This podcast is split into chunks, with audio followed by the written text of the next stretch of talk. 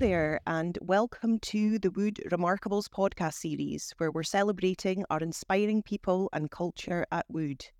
My name is Lisa Barclay, and today we are joined by Gail Milne, a project services and quality manager in our minerals and metals team.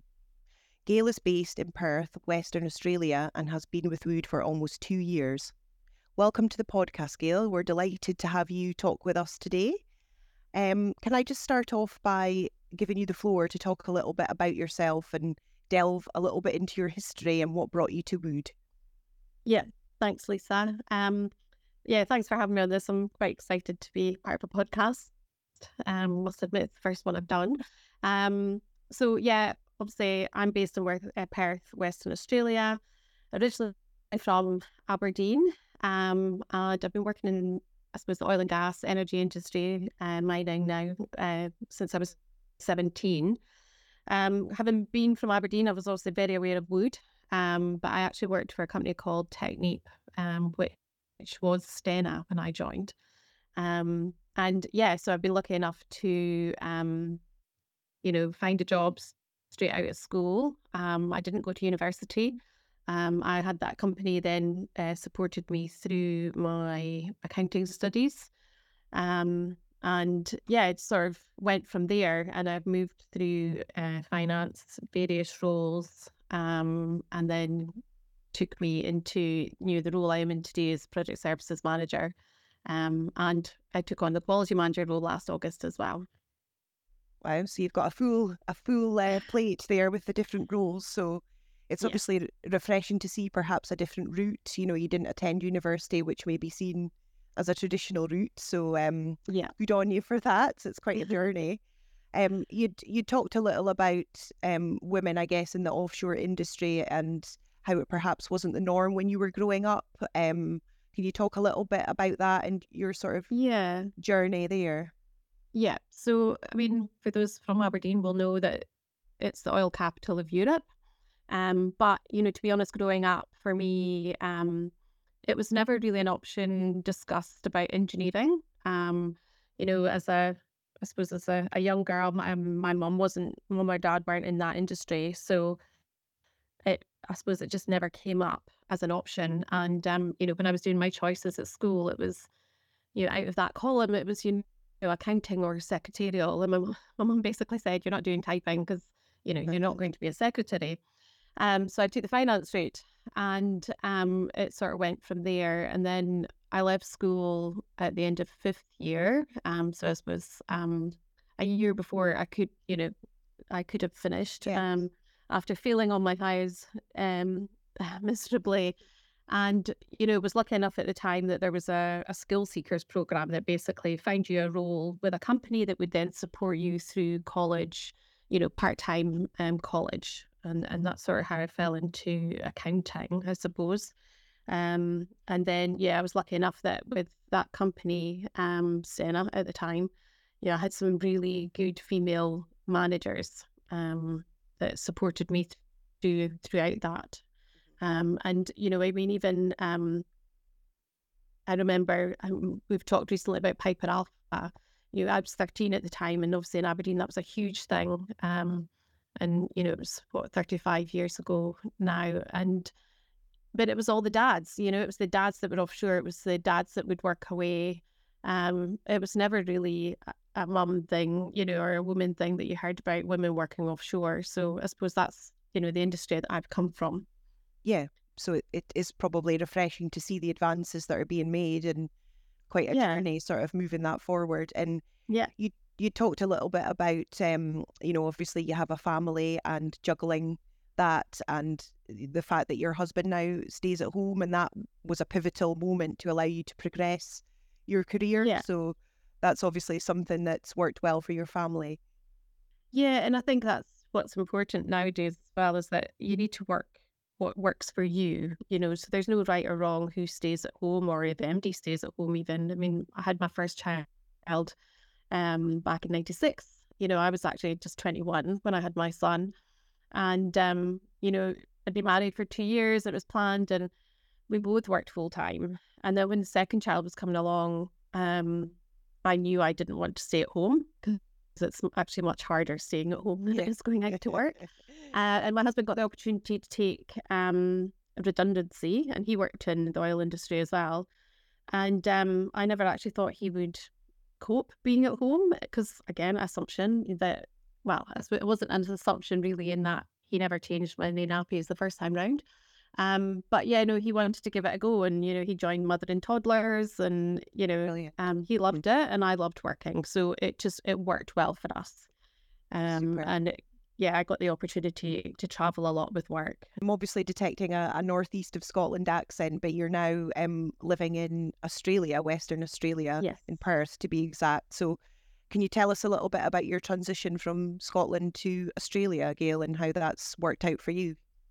Yeah, and again, you know, a great opportunity I had working for an international company. Um, so it was something that I'd wanted to do for a while. Um, and I think something my husband thought never happened when until I told him, you know, pack up, we're going. And um, so yeah, I just um, my kids were eight and eleven when we came to Australia. Um, so it was two thousand and seven, and I was lucky enough that you know my manager at the time, um, I, I basically got, do you want Houston or Perth?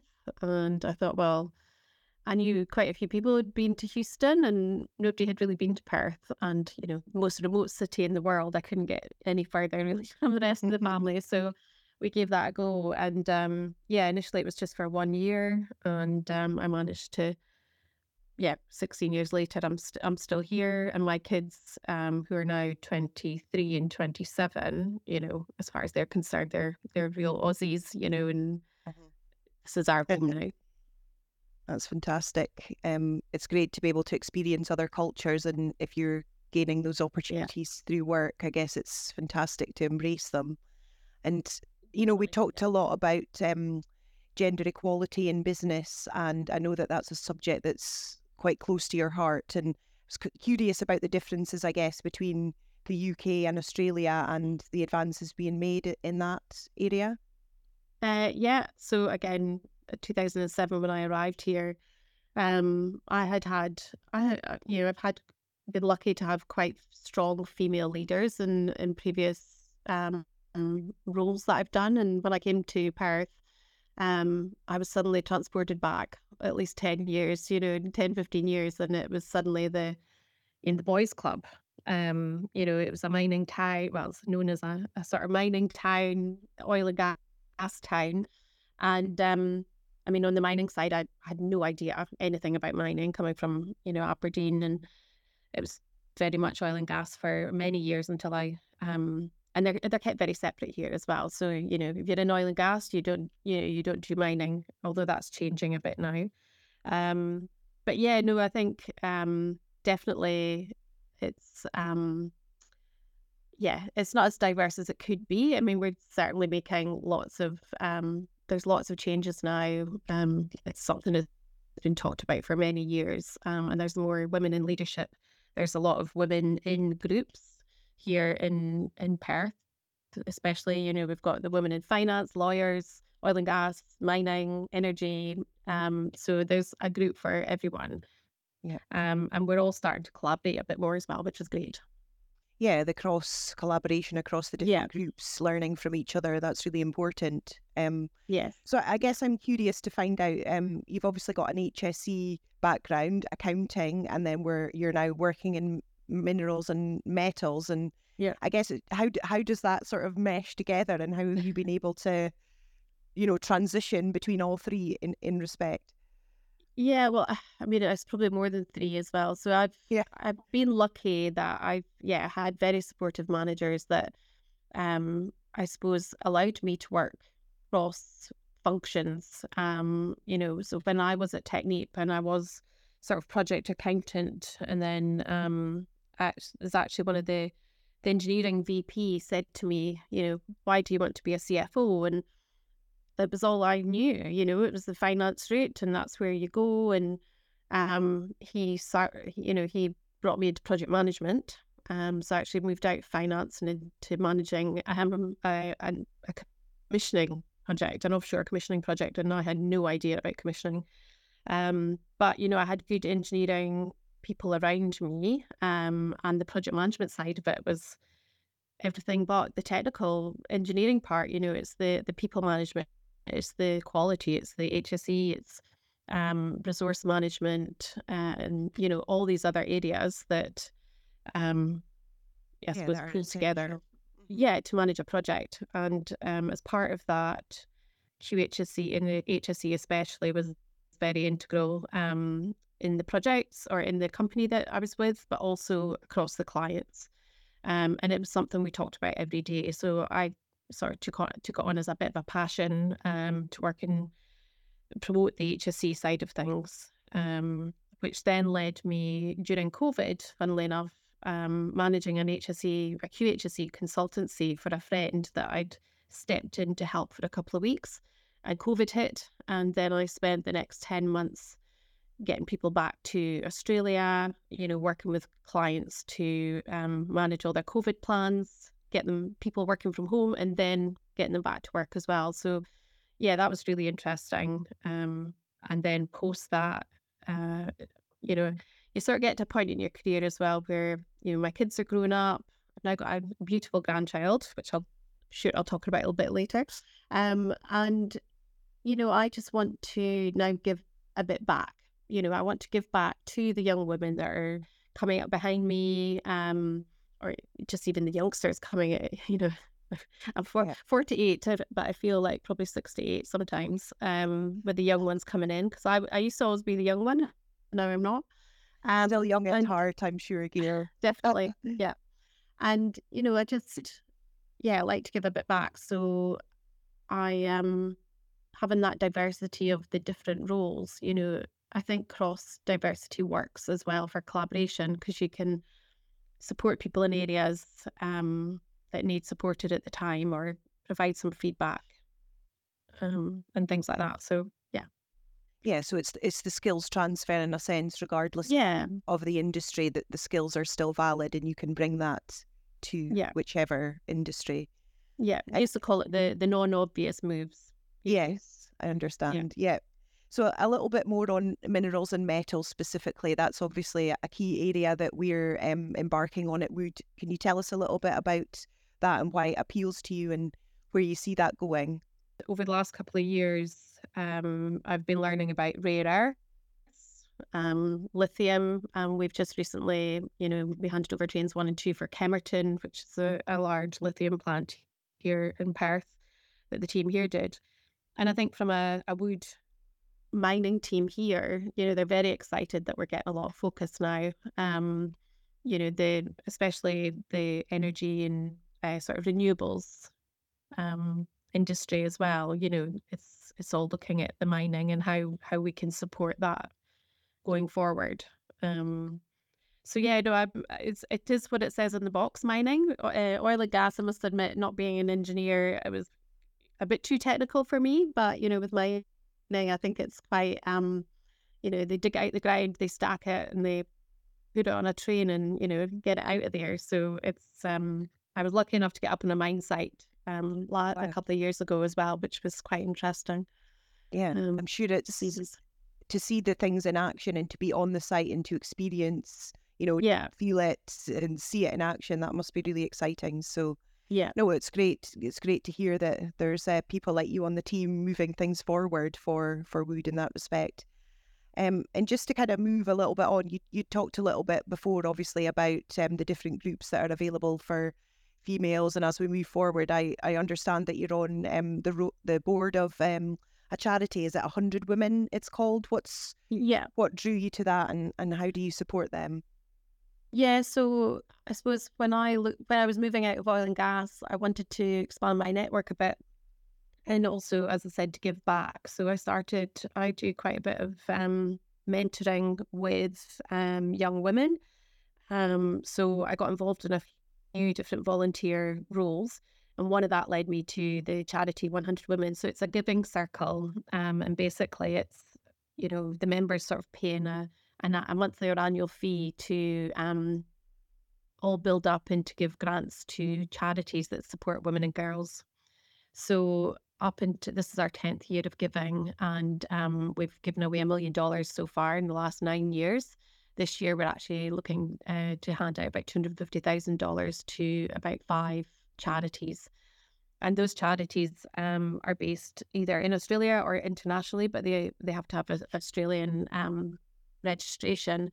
And we do everything supporting education, health. Um, you know, there's some really interesting ones where we've um, Earbus in Australia actually just train nurses and uh, like Indigenous people to look after their ears, and they had something like seventy percent, you know, of these um, children and and things who have ear infections, and which impacts obviously their education. Um, and you know, I think they've got it down to like fifteen percent or something with issues. Um, but we also help women's health. Um, you know, multicultural centres. Um, a lot of women, um, either in domestic violence situations, or you know they've come here with um, husbands um, on their visas and you know issues arise that you know they can't get the support that they need. So yeah lots of a variety of different charities that we help. So eh, the basic um, thing around it is you know if everyone puts in a little then it adds up to a lot and we can help more more charities. And it's not just 100 women. So it's actually men and women that are involved in this um, but it started off i think from a um, an idea um, from Alicia Curtis who said, you know, if 100 women give, say, $1,000, then, you know, what can we do with that? And um, it's just grown from there. So we've currently got about 300 members on board. Fantastic. And it's obviously supporting such a cross section, you know, yeah. many different causes. That's brilliant.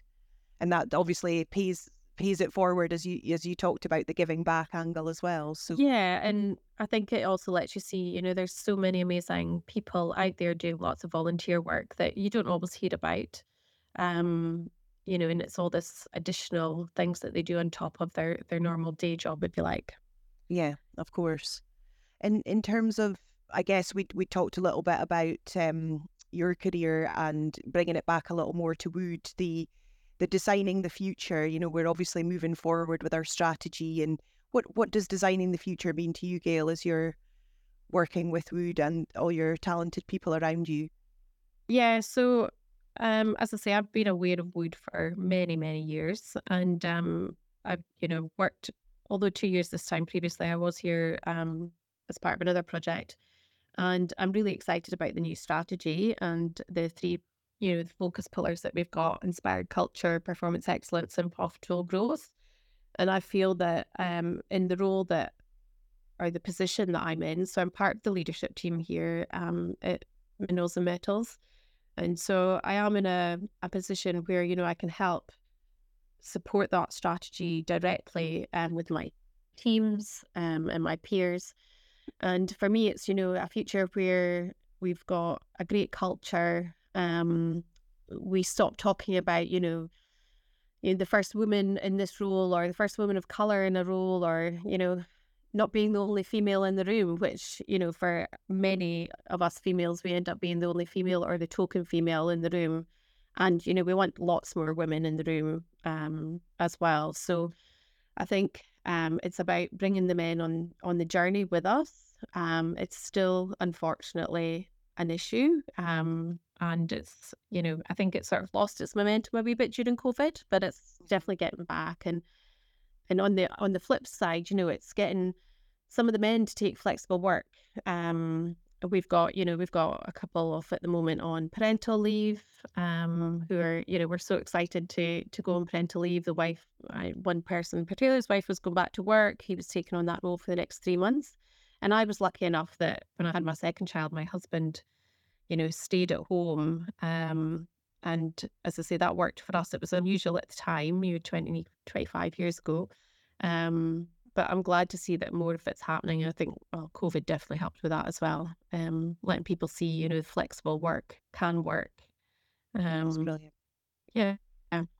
That's great. And talking of family, I know that um, you talked a little bit about your new grandson. So are you able to yeah. spend some time with him in your busy schedule? How do you? Uh, yes, so I've been lucky enough that my um my manager agreed. Um, so I've gone down to four uh four day week. Um, so I have a Tuesday off now. Um, and you know, sort of work my hours around that and my my responsibilities. Um, but it means that I get that quality time on a Tuesday with my grandson, which is fabulous. So yeah, I get a bit of everything. Um, and I think that's what, you know, what this sort of is about is that, you know, you can have that work life balance um, and enjoy everything. That's brilliant. Thank you so much for joining us today, Gail, and for sharing your story and your journey. You, it's taken you across the world and your different passions. yes. Um, Thank you. thank you again. So, thanks as well to all our listeners. If you're feeling inspired, why don't you head over to the Remarkables page on the Wood website? You can find out more from all our inspiring colleagues and make sure that you subscribe to the Wood podcast as well. Thank you very much.